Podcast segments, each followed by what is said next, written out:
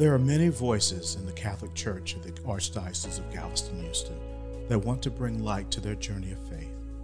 In His Light Podcast is a new podcast from Father Reginald Samuels, the vicar of Catholic of African descent of the Archdiocese of Galveston-Houston. This podcast centers on information, stories, and experiences of the Catholics of African descent in the Archdiocese. The aim and goal of the podcast are to foster a culture of dialogue and engage in the many diverse cultures of African descent that are present in the Catholic community.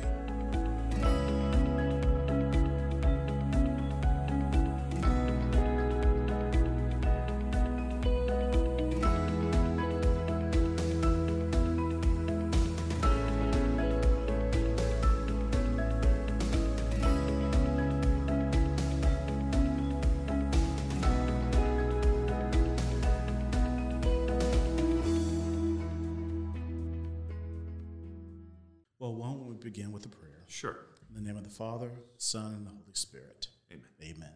Dear Lord, once again we come here to send our praises up to you. Please send your blessings down upon each and every one of us, allowing us to experience your love in our lives.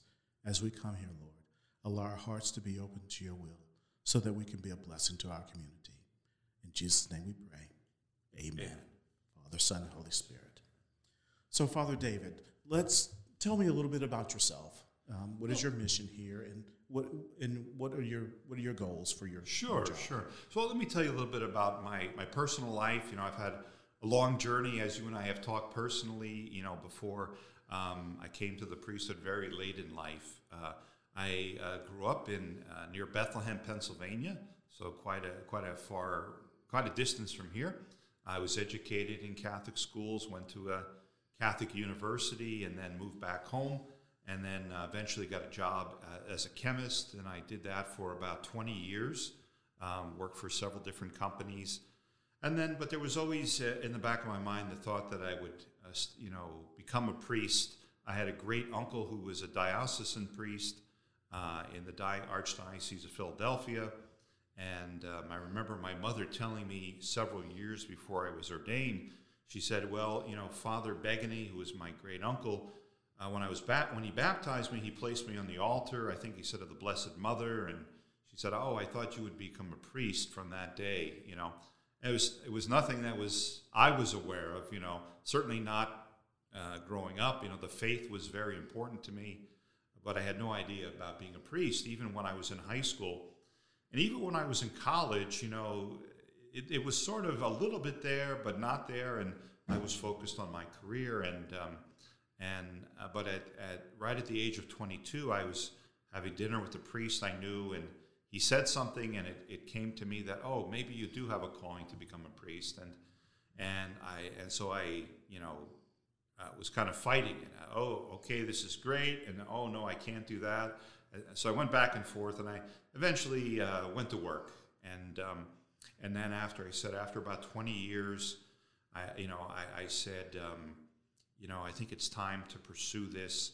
And right at that, that was right around the time when the late Holy Father, John Paul the Second, was in the process of dying. And he, he, as he was passing, you know, there were several other events going on at that time. You know, Terry Schiavo, who was a young woman, uh, she was in Florida. She was being, uh, you know, she had some type of neurological illness, and her husband decided that, uh, you know, that to withdraw her feeding tube. And so she was really being dehydrated to death. And at the same time, uh, Father Frank Pavone announced that he was starting a religious community dedicated to the pro-life mission.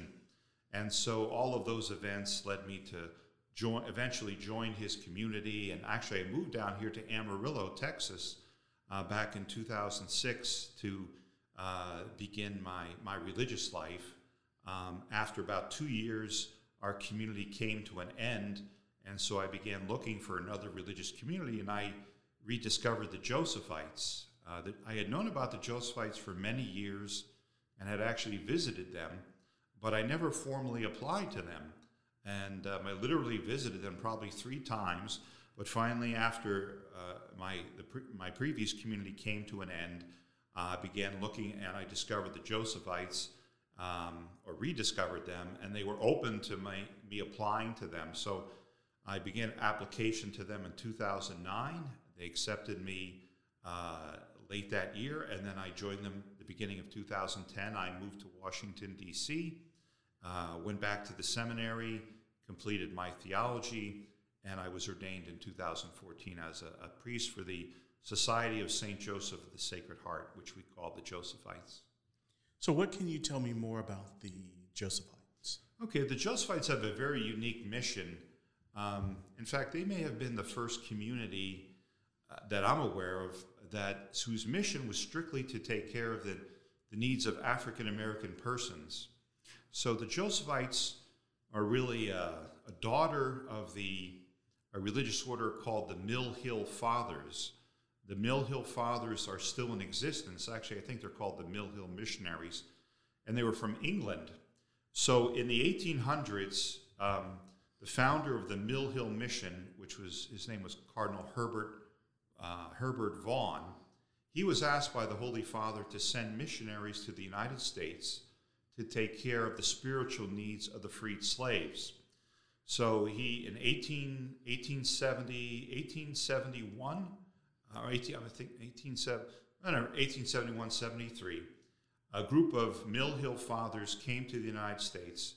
Um, they established headquarters in Baltimore, Maryland, and then they came down south and they uh, founded churches uh, and missions for the freed slaves to take care of their spiritual needs.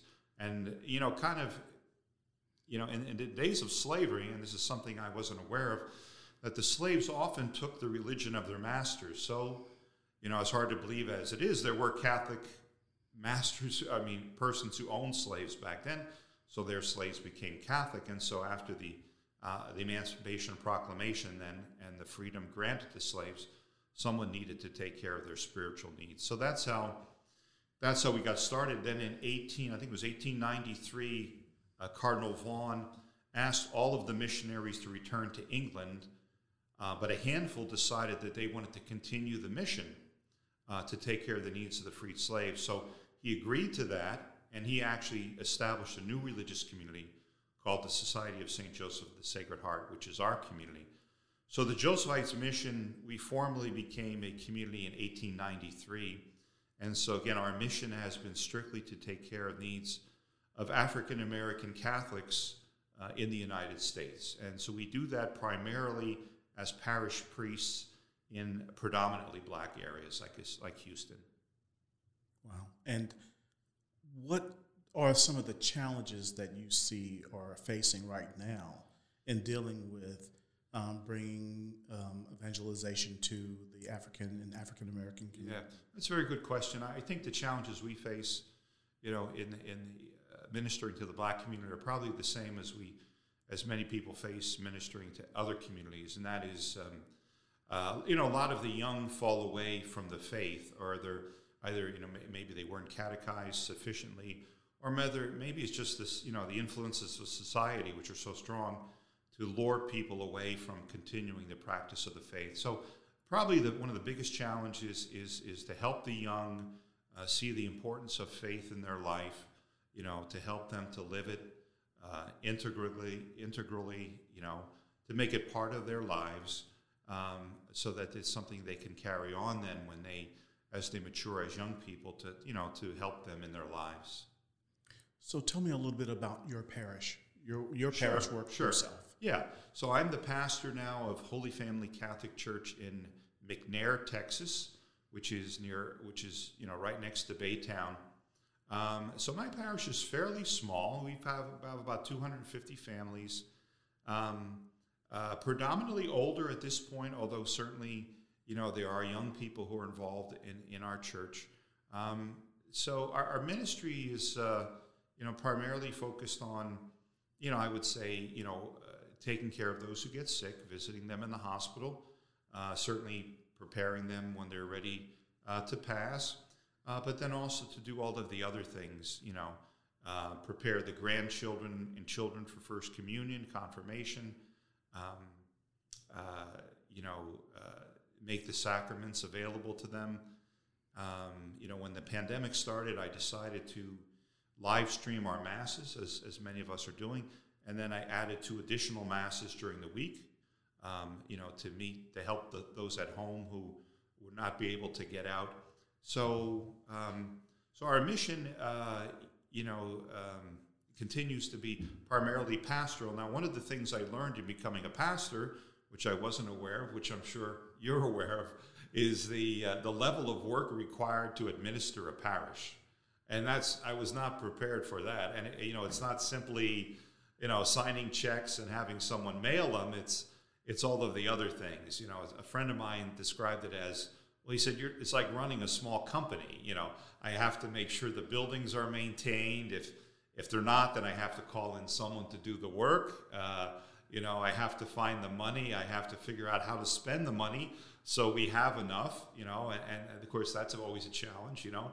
Uh, resources, and um, so that that that's that's been a challenge, you know, and and um, but uh, you know, by the grace of God, I think it's going pretty well.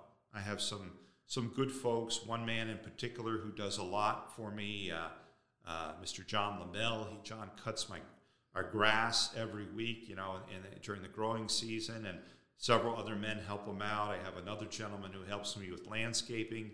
So I'm fortunate to have those. Otherwise, you know, the the, I, I, the cost would really, the, you know, the cost would really be a drag on on our parish finances. But um, you know, I'm trying to uh, keep things going. Probably my goal is is ideally is to really, you know, to grow the parish. You know, uh, welcome more folks in. Uh, especially, I want the youth to, you know, to really learn their faith well, uh, to know how to live it. You know. Um, so that can help them in their lives, because there are certainly a lot of challenges that youth are going to face, or are facing, and will face in the future. Um, tell me, is this your first assignment as a pastor in an African American parish? Exactly. Yeah. So, yeah. So just to clarify, the Josephites' mission is strictly to work in the Black community. So I was ordained, like I said, uh, about seven years ago. So my first assignment was in New Orleans, where I was a parochial vicar, which is um, it's an assistant pastor, and I was there for five years. And then I was asked to come to Holy Family here in Baytown as administrator of the parish, and then after about a year, I became the pastor. So this, yes, it is it is the first time I'm being pastor. Yeah. And what were the challenges there for the Josephites in New Orleans? And are they much different than the the challenges here in Houston? About the same, or yeah, well, um, that's a, that's a good question. Um, I would say one thing that's different between the two places is just the the level of of the sacramental life. By that I mean, in New Orleans, you know, New Orleans is such a heavily Catholic city. You know, it was uh, originally a, a, a French, uh, I guess you could call it a colony if you want to call it that, or a French possession, and the French, of course, predominantly Catholic. And so it has a heavy Catholic influence. So I ended up celebrating Mass everywhere. You know, there are so many religious orders, houses of worship that we were frequently called upon. And then um, one of the things I did there that I'm not doing here is I would regularly celebrate Mass at a, a Catholic retirement home. And then we began celebrating Mass uh, at a uh, like a public nursing home. So, you know, that was one big thing. And then in that particular parish, which was Corpus Christi Epiphany, um, we were we would regularly celebrate, you know, several funerals every week.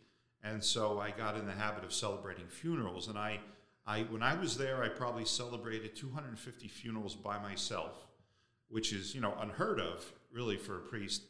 Um, and the mission there, uh, you know, it is... There it was probably, you know, more focused on, on the sacramental life and visiting the sick. Now, and down here, of course, since I'm pastor, the, the more the focus is on the administration, you know, the, uh, you know, making sure we have the funds, you know, making sure we pay our bills on time, making sure I, I spend the money properly, you know, so we can uh, pay our bills, making sure, especially in the time of pandemic, that, you know, um, that I mean, they stay connected. I stay connected with the people through media, through, you know, phone calls, things like that. And how big is the Josephite community here in Houston? Well, it's fairly big here in Houston. It's it's almost as big as it is in New Orleans. So the Josephite mission is uh, is really based strictly in the United States. And so we can we can serve in any state in the United States. So uh, Texas, we have we have our parishes. I think right now are predominantly in Houston. So we have we have let's see. I think there are four other priests. Um, I'm trying to think. Yeah, we have four other priests who are pastors of churches in Houston. I'm a pastor in Baytown, which is just outside of Houston. So we probably have the most, uh, staff the most churches in Houston, even more than New Orleans. And, you know, th- those parishes a little more inner city. You know, my parish is a little bit more suburban. And, um, you know, so our goal is the same, to, you know, help uh, our Black people, um, you know, continue to maintain the faith, to grow in their faith, to help them in any way, especially, you know, uh, with the spiritual life, with their life of faith, to be there, you know, for, for various family events, you know, baptisms, uh, confirmation, Holy Communion, uh, when they pass, you know, to really be a, a, you know, a source of guidance for them, a source of strength, and hopefully, you know, good example. Well, how can the Archdiocese assist you in your mission, in your ministry? How can we assist the Josephites in their ministry yeah, here in that's the good. I, well, I think it's it's to kind of continue what the Archdiocese has been doing. So you have, um, you know, an Office of Black Catholic Ministries, which you're the head of. And um, I would think if, if there's any way that, you know, that office could continue to grow and develop and to, you know, just to identify the needs of the African-American person. Um, you know, unfortunately... I, you know, I hate to say it this way, but, you know, unfortunately, the African-American community sometimes gets left behind. And, and often, I'm guessing it's not intentional. It's just maybe because we don't, maybe we don't speak up as much as we need to. And by that, I mean, you know, there are other communities uh, of folks that we hear about in the news, right? The Hispanic community. And certainly there is, you know, certainly an influx, emigration of Hispanic-speaking people to the Archdiocese of Galveston-Houston, and we're very aware of their needs because of stories in the media, but we hear less so about the Black community. And so certainly the Archdiocese can, has, I think has to make an intentional effort like you are, you know, to meet their needs, to really find out what their needs are. You know, I, I would think, you know, some of the big things are, um, you know, just to, you know, to promote evangelization in, in the Black community, especially among the young. Um, to promote education, you know, to have uh, Catholic schools available for our students and really to, you know, promote them in, in the Black community, certainly to have some type of financial assistance available to them. Uh, you know, to regularly have maybe meetings of predominantly Black Catholic persons, you know, to help them to see that they're not alone, that other, other, ca- other Black Catholics, you know, share their faith. Uh, and to really have events like that, almost to put it on the, the same level, again, not to compare it to our Hispanic brothers and sisters, but to put it on that same level of awareness, you know, cultural awareness, awareness, you know, uh, on the hearts and minds of, you know, the Archbishop, uh, the auxiliary bishop, and to almost have it on that level. Because, as I said, I think on, for whatever reason, our folks, you know, tend to hold back, you know, at least within the church, and, and, and asking for what they need. And and so I'm grateful for the work you do. I'm grateful, you know, and I hope that continues to expand and, you know, that you receive additional resources to really, you know, to really almost kind of, we really have to, you know, go out to our folks and, and, and um, uh, you know, maybe further identify what they need. But there certainly is a great respect for the faith, a great living of the faith among the Black Catholic community in the Archdiocese. Um, what are some of the challenges that the um, the religious community of the Josephites are facing? Well, um, that's a very good question. The biggest the biggest challenge we're facing right now, well, it's twofold. I would say the biggest challenge is vocations. So, you know, many religious communities in the United States are having trouble attracting men uh, and, and you know and women to uh, religious life. So religious life is different than being a diocesan priest. Religious life is focused on a particular mission. We call that mission a charism. Charism is, I think, from the Greek word meaning gift, you know, gift from God. So the particular gift from God that the Josephites have is to minister to the African-American community.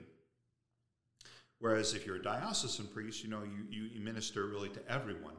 Um, so the biggest challenge we face as Josephites is attracting men to our community. Now, thankfully, uh, about twenty years ago, we began an outreach effort in Nigeria uh, to recruit Nigerian men uh, to become Josephite priests. In other words, we uh, have a house over there of formation uh, where they spend several years, you know, studying about the Josephites, uh, our spirituality, our, our way of life, our history.